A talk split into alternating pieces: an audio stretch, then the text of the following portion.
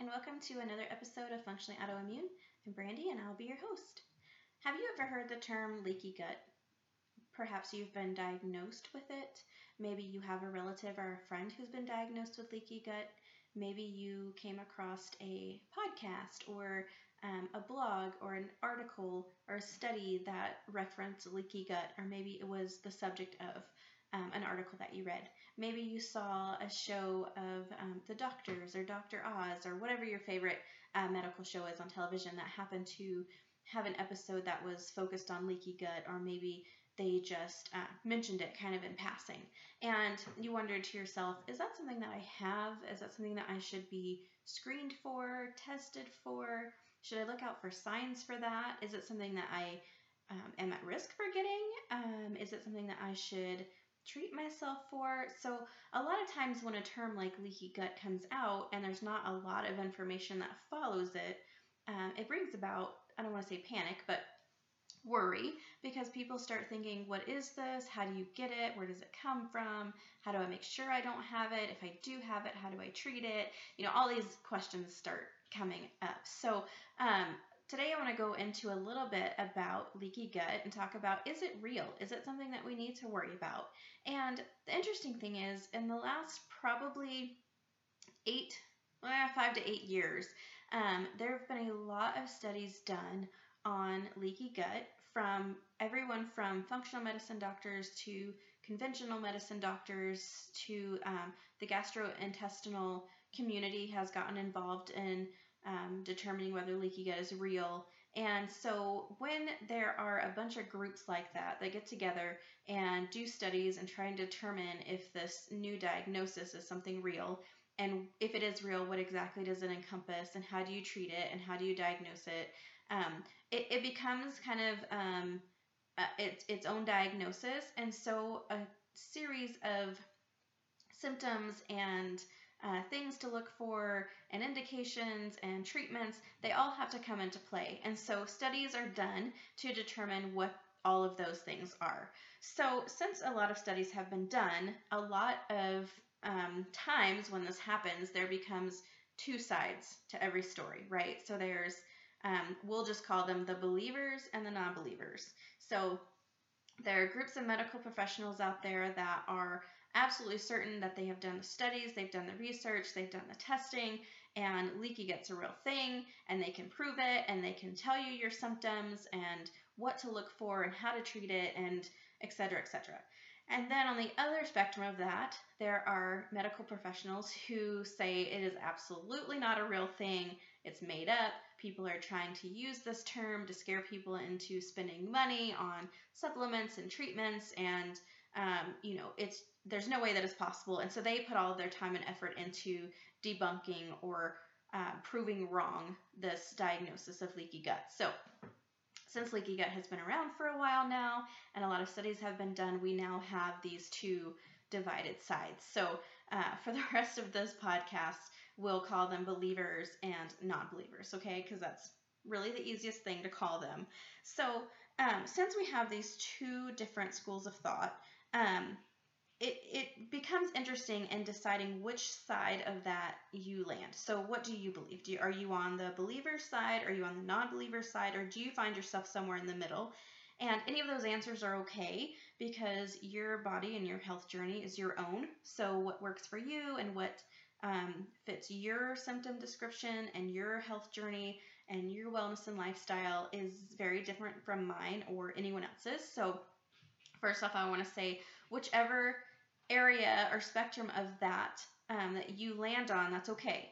Um, but I just want to kind of give a little bit of information here so that you can um, maybe be a little bit more empowered and maybe shift yourself in one direction or another on that spectrum after this uh, podcast. So, um, the one thing is that each group, so the believers and the non believers, each agree that the prevalence of gastrointestinal disease, autoimmunity, and obesity have increased in the last hundred years. So, we know for sure that 100 years ago, people were not having all of these gastrointestinal issues. Um, autoimmunity wasn't even something that was on the radar, really. Um, obesity was not a problem. Um, and, you know, if you, and if you look back at pictures, let's say of even 50 years ago, right? So let's let's say, for instance, we look back at the 1940s. Okay, so if you look at pictures from the 1940s and um, and you maybe your grandparents, your parents, whoever pictures.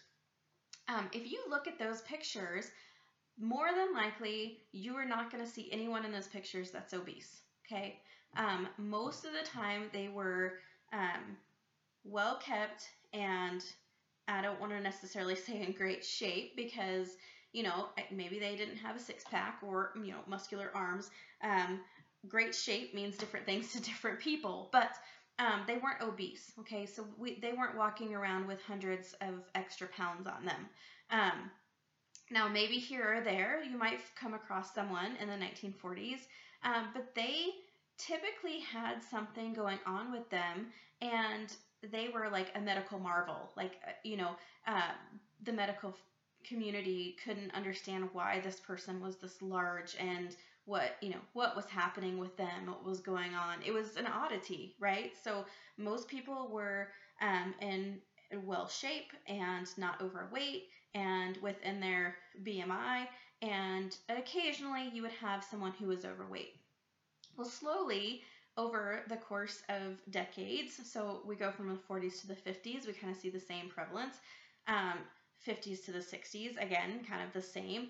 And then as we start going into the 70s, 80s, 90s, and now 2000s, we had an increase over that amount of time of the prevalence of obesity. So it didn't happen overnight. It wasn't like we woke up one day and all of a sudden there were millions of people who were hundreds of pounds overweight or uh, you know slightly um, obese okay? It just it didn't happen overnight. It wasn't like we woke up and it was there. It's happened over the course of many decades. But if you look back um, 50 to 100 years ago it wasn't an issue. Now part of the argument is that well we didn't know what gastrointestinal disease was, so it couldn't be diagnosed, and perhaps it was there, but we didn't know it. Um, or autoimmunity, perhaps tons of people had autoimmunity and we didn't know what it was, and so we couldn't diagnose it. Diagnose it, and so obviously the prevalence wasn't there because we didn't know what to look for. Um, the other side of that is, you know, people didn't have the symptoms that they have now that leads to autoimmunity. Um, and gastrointestinal diagnosis. So they weren't complaining of the same symptoms and having the same issues, so it couldn't have been there. So again, that's a whole another podcast, a whole another uh, rabbit hole to dig down. But that's a little bit of the argument is that we agree that these things over the last hundred years have increased in prevalence. We don't know why, we don't know what's causing it, what's causing that change, uh, but it's increased. Um, so that's something that they agree agree on, which is great, right? So we have something that that's agreed on. Now the non-believer side think that it's not a new issue. Okay, so all of these things were just misunderstood for many years, and now we're finding and diagnosing them better. Okay, so this theory could work, right? Except people were not obese in the same prevalence as we see now. So that's what we were just talking about. So they just weren't, and you know, I really challenge you to go back and look through Time magazine and you know any any archive that you can find of photos of people 50 to 100 years ago and you know really find the prevalence of obesity that we have today. You just won't find it. And so, you know, the non-believers are really sticking to that. You know, it there the prevalence isn't there just because we didn't know what we were looking for. Except for it doesn't really work for obesity, right? You can see it. Obesity is something you can see autoimmunity, gastrointestinal issues, symptoms like that, you can't see. You know, people can feel them and they can express them, but you can't see them. Obesity, you can see. So, you know, the argument that we just didn't understand it um, doesn't mean that it was prevalent. So, that's a little bit of kind of that worries me about the non-believer side but but again these are scientists and professionals so they have to have their their um, theories and understandings, right? So, anyways, so um, now they thought, well, our ancestors and even our parents didn't have these issues in the 50s and 60s, which is true. Um, we didn't, they didn't, or we didn't know that they did, right? Now, the believer side says, well, these are all new ailments that have emerged within, you know, within the American Standard Diet. So as the American Standard Diet evolved and grew over the decades, that's when all of these ailments and um, diseases and chronic conditions and obesity started to emerge. Now, like I said before, you can kind of see that pattern so you can understand where they're coming from, right? So go back to the 40s. Did we see obesity um, as much as we do now? No. Do you know? Did did they have the number of autoimmune and chronic conditions that we have now? Um, as far as we know, they didn't. You know, did they? And we weren't able to diagnose it. I don't know, but it does definitely seem that um, as the standard American diet changed and evolved, so did these ailments. So I can see their side of that, right? So suddenly, you know, back in the 80s, the fat free um, craze kind of happened, right? So everything needed to be fat free. Fat was bad. Um, eat your whole grains, but don't eat your fat. Um, and so eating carbs and bread based diets became huge because people were so obsessed with avoiding fat that they weren't paying attention to the fact that they were eating hordes of amounts of carbohydrates and sugar. So, you know, we definitely can see that shift as it continued to grow and these elements and um, conditions changed with it. So, you know, that's a great theory. Um, so, yeah, so um, they switched with the American Standard Diet and changes in our lifestyle and food additives. So, right? So we became less active. We weren't out farming. We weren't tilling fields all the time. We weren't, you know, working in mines. We weren't factory workers. We weren't railroad workers anymore. Suddenly we had shifted our lifestyles into offices, sitting at desk, answering phones, um, you know, maybe working a little bit outside. Maybe we did some um, part of our day outside and part of it inside doing paperwork, but our jobs started shifting, right? So machines started doing a lot of the heavy labor at like lumber yards and things like that. So people were still working there, but how they worked there had shifted. So not only were we seeing a change in our diet, but we were also seeing a change in how we spent our day. So becoming more sedentary and becoming more carbohydrate driven. So yeah, our lifestyles were changing, our diet was changing, and tons of additives were being added into our food. Um, the 70s and 80s were a huge spike for high fructose corn syrup. Um, we saw that happen because it saved the food industry millions of dollars. Um, they were able to make tons and tons more food um, at a cheaper cost to get out to um, all of the buying consumers. And so they thought, well, this is great. This stuff isn't bad for you. It's made from corn. Um, n- nothing bad can happen from this, and we can make tons of it for cheap, and we can get this food out and get it on the shelves and sell it in abundance. Um, so we saw a huge prevalence of additives being added into our food too that were not being added, you know, in the 30s and 40s. They just weren't there. Um, and so with the lifestyle change, the diet changes, and the additives being added, we can see that um, all of these conditions and ailments and obesity were following along. So it's pretty easy for the believers to say, hey, look, we can map out exactly by decade um, all of these changes in engineering, in lifestyle, in diet, in additives, in food source, and all of these things, and we can map out how these have affected people's health and life, right? So we can say, look, you know, maybe in the 40s we had a 10% um, obesity problem. Well, then by the 70s we had a 60% obesity problem. And then by the 80s we were at like 87% obesity problem. And so we can actually count and measure um, in a study that these things go hand in hand. And that's pretty much what the believers have done. Okay, so it's very plausible given the changes and everything that's happened our food genetic makeup, our daily lives, how we produce food, what we eat, what our normal diet looks like. And so the believers argue that this is why. This is why our guts are being destroyed. Okay, so this is why they say leaky gut is real because look at all the stuff we've done to it, and how can you say that it's not?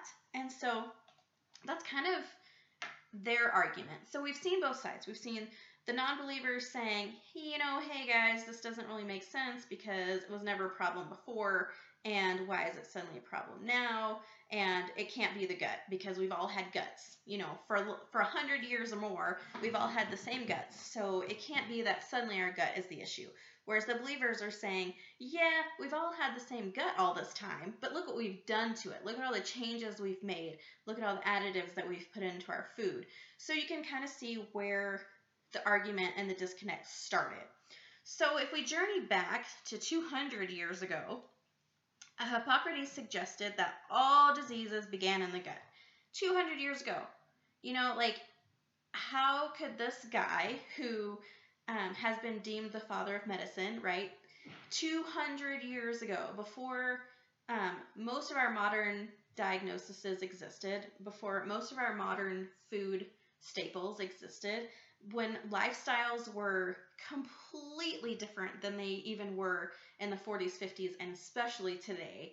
You know, um, so this guy 200 years ago says all of our diseases begin in the gut. And so that is another thing that the believers have really grabbed hold of. They're like, hey, look, this guy has known so much and has we've gone back and read his writings and his beliefs and his theories, and so many of them have proven to be accurate. And now here he is saying that disease ben, begins in your gut. How can leaky gut not be real, right? So um, the believers have really held on to that belief. And, you know, given the level of technology, medical advancement, and ability to care for disease 2,000 years ago, you have to wonder why he came to this conclusion. What was his research and his data? You know, how, how did he how did he decide that disease began in the gut? What did you know, we don't we don't know that what his research was, what his data was, what um, led him to this belief. We have no idea. Were there gastrointestinal issues that they were calling something else that it was prevalent then and we just didn't know it? You know, who knows? We don't know those answers, right? So those are kind of some questions that I ask myself when we look back at Hippocrates like how how did you know this what where did you get your information from um, but we also must remember that food back then was very different than food now, right? So they ate roots and plants, and nature essentially was medicine in those days. Um, so, you know, if someone was sick, they would make up a concoction from leaves and berries and roots and um, different things like that. So, food really was medicine for them. I mean, it wasn't. You know, we say food is medicine now because we have grown to understand that food really does make a huge impact in our health and our bodies. But for them, it wasn't even a matter of understanding that food is medicine. It just was. That's all they knew, that's all they had, and food was medicine. And so it, that's just how they lived. They didn't eat the way that we do. There was no processed food, okay? So they went out into a river and they caught a fish and they cooked it. And they went and picked berries and they ate them. I mean, everything was in its naturalist form at that time. There was nothing processed. They didn't have things in a box that they could pop open and eat. Um, there was just there was no processed food, so there was no genetic alteration of food whatsoever. There were no additives. There was no high fructose corn syrup. Um, there wasn't sugar to be adding to things. Um, they had honey, and they had things that they could find in nature. Um, you know, fruit and things, dates, things like that to sweeten things up. But there was no like processed white sugar. They just didn't have that. Um, so those are huge things that have changed in our lives. Um, so you know, nature was their food. Nature was their medicine. Um, so has our genetic makeup changed so much in the last 2,000 years that now food and nature are no longer vital medicine? So are we so different from our ancestors um, 200, 2,000, however long ago um, are we so different? Are our stomachs and our intestines and our genetic makeup, is it so different that suddenly what was working for them, food is medicine, natural as can be, you know, no processed sugar, no processed food, um, are we so different that we should not be eating like that? You know, are these chemicals that we're putting into our bodies, are our bodies genetically able to filter out and, and absorb these things? So these are other questions that the believers are saying, hey, You know, if we if we weren't eating those thousands of years ago, suddenly they were invented in a plant and we start eating them uh, because they were manufactured and they're turned into something that look like food and we're like oh that looks tasty and it's sweet because it has sugar in it and we can eat it does that mean that it's safe for us to eat and that it doesn't affect our stomachs so that's a lot of where they're going with that right is we're eating basically lab food you know it's not natural we didn't go out and pick it out of um, out of the forest and we didn't go and pluck it out of the rivers and just eat it in its natural form. These things are being done for us. So, yeah, our gut's going to be affected because we're putting chemicals in it. Okay, so that's kind of where the believers are leaning more towards how can you say that leaky gut is not real? Look at all these things that we've done and look at our genetic makeup over the last 2,000 years. Okay, so Again, even though Hippocrates thought of this 2,000 or so years ago, modern medicine has only recently began looking to the gut for answers. So how is that possible, right? So we had a man who we have deemed the father of medicine, okay, who has said all these wonderful things that um, a lot of which we have proven to be accurate. And he said, you know, years and years and years ago, hey, we have to pay attention to the gut because that's where all of our issues start. And somewhere along the line, that got lost in translation. And it hasn't been until the last 10 or so years that, you know, modern medicine has said, hey, you know what? I think our stomach plays a really big role in our health.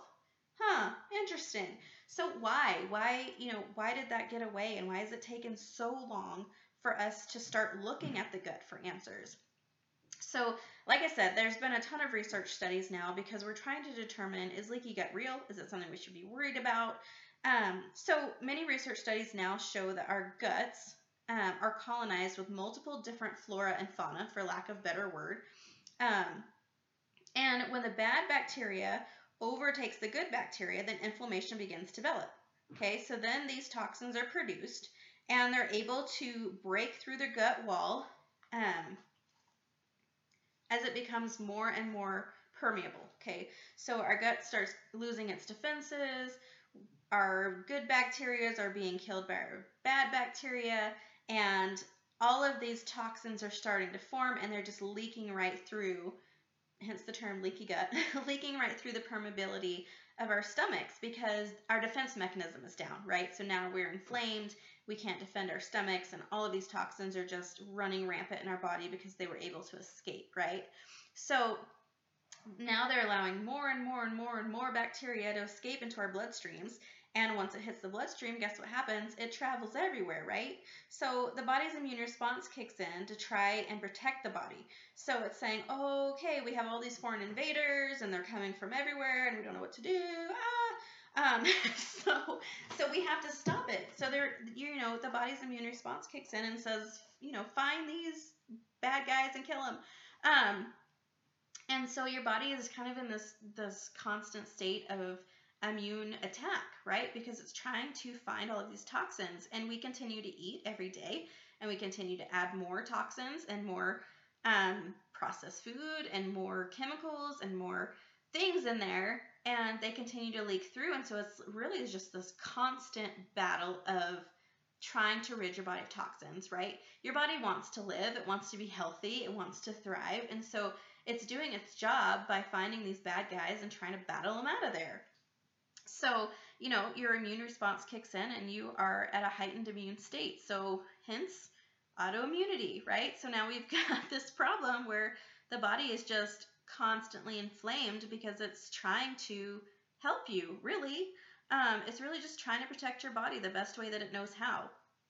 Um, so, studies have shown that unhealthy diets and those high in sugar and processed foods increase both endotoxins and permeability. Okay, so we all know that sugar feeds bacteria. Okay, bacteria loves sugar, it will eat it all day, and so the more sugar you put in your body, the more bad bacteria will thrive. Okay. We also know that cancer cells feed on sugar. Tons and tons of studies have come out that have said, you know, cancer thrives in a sugar environment. It just eats it and and thrives.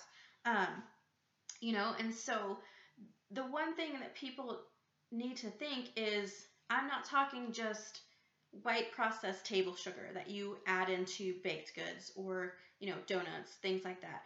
But carbohydrates like breads, pastas, um, enriched white flour, um, any of those things. So, carbohydrates in general, when you have too much going into your body and your body can't process it all because it doesn't need all of those carbohydrates, what it does is it transitions them into sugar. Okay, so it basically turns all of those carbs into sugar, and now you have all of the sugar running rampant in your body. Okay, so it's feeding the bad bacteria, it's feeding um, the immunity, it's feeding everything that you don't want going on in your body. And so, again, the inflammation starts raging because it has all of the sugar to fight. Okay, so um, this leads to everything from mental and physical health issues, fatty liver, um, adrenal fatigue, obesity, and of course, autoimmunity. Okay, so we can link a lot of this back to sugar in particular, but there's a lot more to it than that. Okay, so the believer side says, listen, our sad standard American diet has led us to growing these horrible bad bacterias and allowed so much of the sugar and processed food and bacteria to just leak into our system and cause obesity and autoimmunity, and it has gone rampant because we have allowed this to happen, right?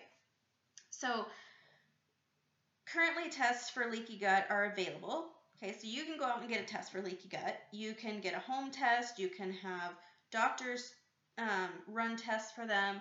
There are several different tests for them. Okay, so they check your um, mannitol and lactulose levels. So mannitol is a small sugar molecule, molecule. So we just talked about sugar and how it's running rampant in our bodies if we're eating a sad diet. So uh, mannitol is a small, small sugar mo- molecule that normally passes through easily through your gut, okay, and is used as a marker in absorption. Okay, so when they test your mannitol, they expect it to leak through. So it's really small and it should pass through easily. So they're expecting that. And so it's just a marker of how fast your absorption levels are. Okay, the other side of that is lactulose. Okay, it's a much larger sugar molecule that does not pass well. Okay, so it shouldn't be passing through the walls, and it's used as a marker to determine holes in the gut lining. So you know, if the lactulose is getting through, then you have a permeable gut because it shouldn't pass. Okay, so that's kind of what those two markers are looking for. So, you know, a sample, a urine sample is obtained um, after about six hours. They look at these results, and according to the non-believer side of leaky gut, intestinal permeability right? So we're looking for the permeability of the, of the gut. That's what leaky gut essentially means.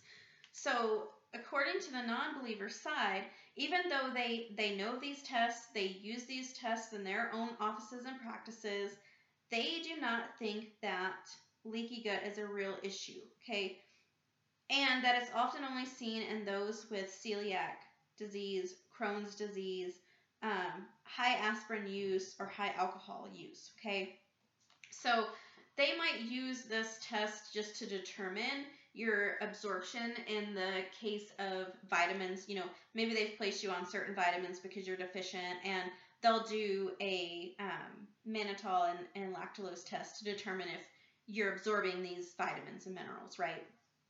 But they don't believe that it's helpful in determining if you have leaky gut. They just don't think that leaky gut is real, and they just don't test for that. Um, and so, you know, you can see that they're saying, okay, celiac, Crohn's, high aspirin use, and high alcohol use. Okay, so these are the only things that they really believe can be causing the issues that are associated with leaky gut. Okay, um, they also state that the treatment of those issues, um, such as bloating, inflammation, gastric upset, um, you know, you know the list, all of those issues that those of us with autoimmunity have, cannot be um, repaired with a fad, low sugar diet. Okay, so they're saying that um, autoimmune protocol diets and paleo diets and keto diets and all of those diets are fads and they're low in sugar and that they're not healthy for you and that you shouldn't do them, basically, is what they're saying. And that it's not going to help your leaky gut because leaky gut is not real.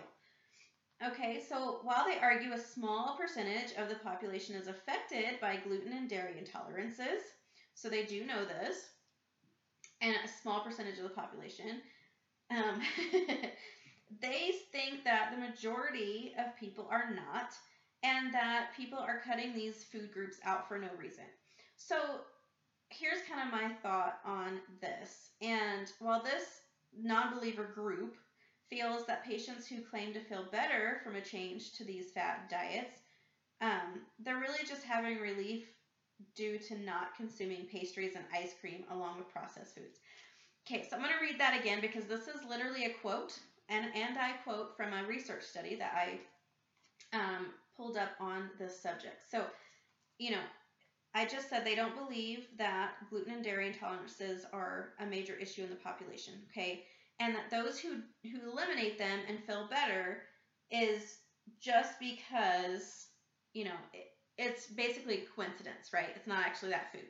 Um, I can tell you, as somebody who has a wheat allergy, I've had wheat allergy since I was, you know, three years old, and I have a major dairy intolerance, and cutting those foods out has made an amazing difference in my life um, in so many different ways. So I take a little bit of offense to the non-believer side of that, but that's okay. That you know, everybody has their their right to their opinion. But I have to read this quote to you again because this is what a lot of people who are trying to get autoimmune diagnosis are facing, and these are the types of comments that you might get that make you feel like you are worthless and that you're crazy for having these feelings and these symptoms. And I want you to know that you're not crazy. There are tons of us out there that have those symptoms and that there is something that can be done about it. So if someone says this to you, um, leave their office and don't see them again.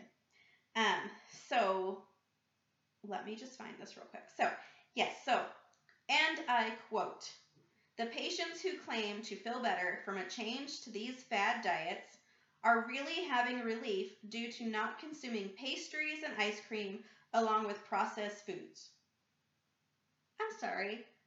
I know that before my diagnosis, I was not sitting around eating pastries and ice cream every day, um, not even once a week, and I was having the most horrible symptoms. And I can honestly tell you that I went to a gastroenterologist who my primary care physician referred me to for a ton of gastric issues that she could not explain.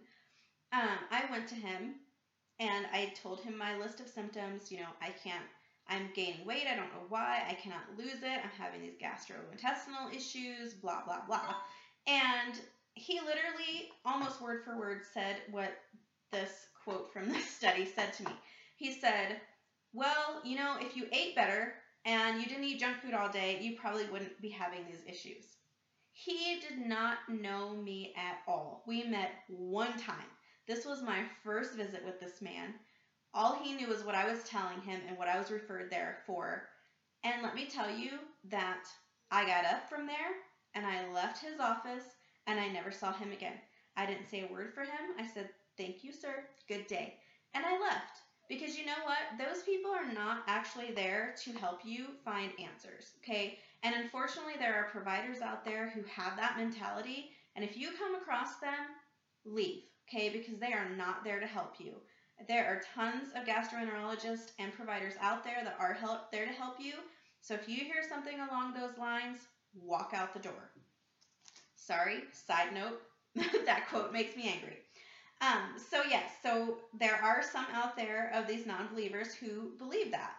Um, they also feel like gluten sensitivity um, is only limited to those with allergies and celiac, and that cutting out an entire food group is not healthy.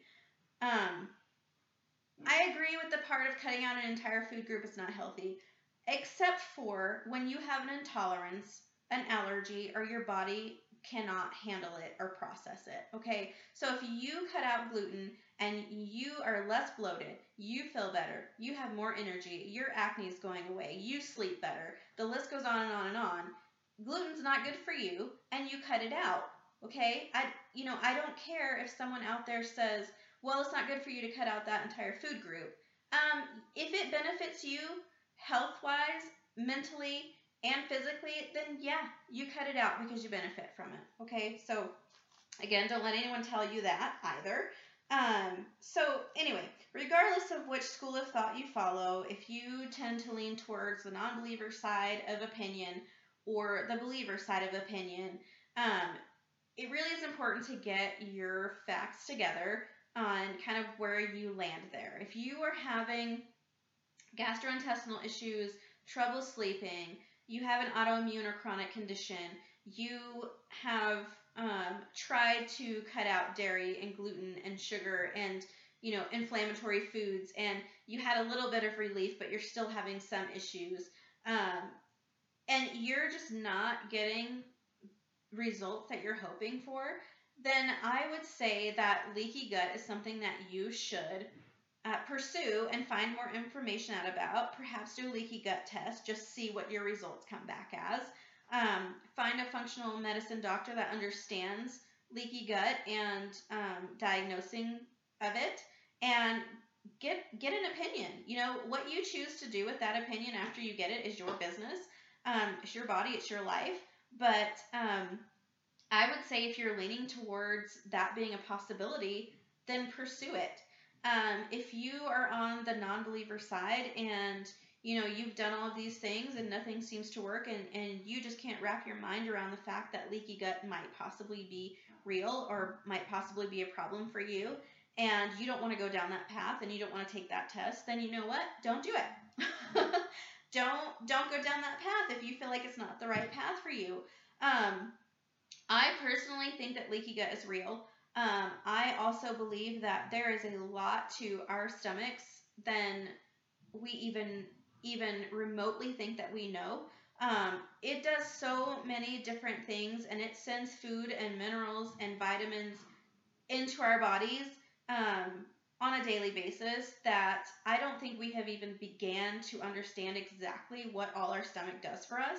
And so I tend to be on more of the believer side of the spectrum because of that, right? Because I have worked in the healthcare field for over 10 years and I have seen so many different people with so many different ailments and I myself have gone through my own health journey and autoimmunity and um, so I tend to lean on that believer side.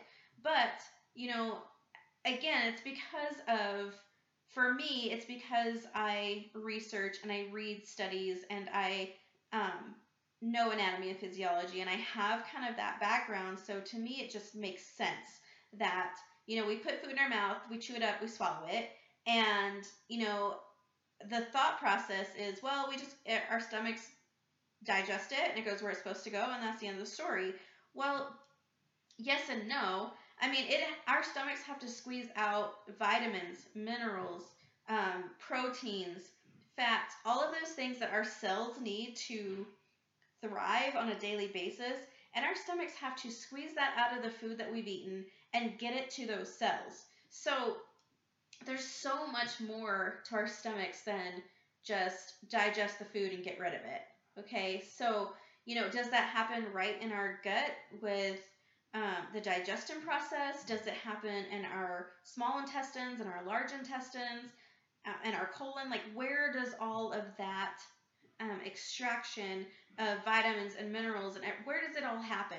And we don't 100% know we have ideas. You know, we have ideas along the way of what process does what and what squeezes and what, you know, you know, we know we have stomach acid in our stomach that helps the digestion and we have ideas, but we don't really fully understand how all of those vitamins and minerals and absolutely life vital proteins and fats and everything gets to the cells of our bodies so so that they can function and thrive. We really don't have any idea. So for me to completely dismiss the idea of leaky gut, I just can't do it because it has to be somewhat permeable to allow the good vitamins and minerals to get out into our cells and into our bodies. But there also has to be a defense mechanism so the stomach gastric acids and all of the bad bacteria and all of those things don't get out and into um, our cells and into our bodies. So, is it possible for there to be a breakdown in that system if we abuse it and put in a bunch of chemicals and um, things that shouldn't be in there? Absolutely. It's just like a car, right? Our bodies are like cars. If you put diesel fuel and a gas run engine, guess what's going to happen? There's going to be breakdown, right? so it's kind of the same thing. We're going to put processed, unreal, chemically made in a lab food in our stomachs, and we're going to expect it to extract out some type of miracle vitamins and minerals to make our bodies thrive and live. And then be shocked when guess what it broke down. Um so yeah. I guess what i'm saying is to me leaky gut is real. Um i'm a believer. I tend to lean on that spectrum. Um, it's something that i am constantly on the lookout in my own body and so for me it is um, but know that that there are both very very strict ends of the spectrum um, and like I said, where you fall is your business. It's your body, it's your health journey, it's your life. No one can tell you um, what you feel and what you don't feel, what works for your body, what doesn't work for your body. You are the only one that knows that. So, to me, the question of is leaky gut real? It's a personal question, and it can only be answered personally, um, in my opinion. So, you know, I, I think that's something that you have to venture um, on your own and determine kind of where you lie on that spectrum. And if you're somewhere in the middle, then that's great. You're somewhere in the middle, and um, eventually you'll figure out which direction you want to go and and um, if you want to pursue that for your own health journey or not. But um, so to answer my initial question of this podcast, is leaky gut real? It depends. It depends on who you ask, and it depends on who you um, how you believe and how you see your body. So that is all I have for today. And um, I hope I taught you guys a little bit about leaky gut, or at least made you think about it um, a little bit more and kind of gave it a little bit of thought. And just know, on a side note, if you go to a, a conventional doctor and ask for a leaky gut test, um, and they won't give it to you or they don't know what you're talking about, I wouldn't be surprised. Um, I think there are definitely a large group that do and that will do that for you, and there are a large group that don't know what it is and won't do that for you. So um, definitely be on the lookout for home tests that can figure that out for you and uh, functional medicine doctors that can help you get that answer if that's something that you want to pursue. All right. Thank you guys so much for listening. Welcome to the show, and thank you so much for listening. This episode is brought to you by Athletic Greens with 75 absorbable vitamins and minerals in just one scoop per day. I've increased my energy, immune function, and so much more. AG is a non negotiable part of my daily routine. For your own risk free AG plus 20% off and free vitamin D3 K2 supplement, go to www.athleticgreens.com backslash functionally autoimmune or look in the notes of this podcast and you can find the link there. Trust me, you want to add athletic greens to your day. It makes such a huge difference.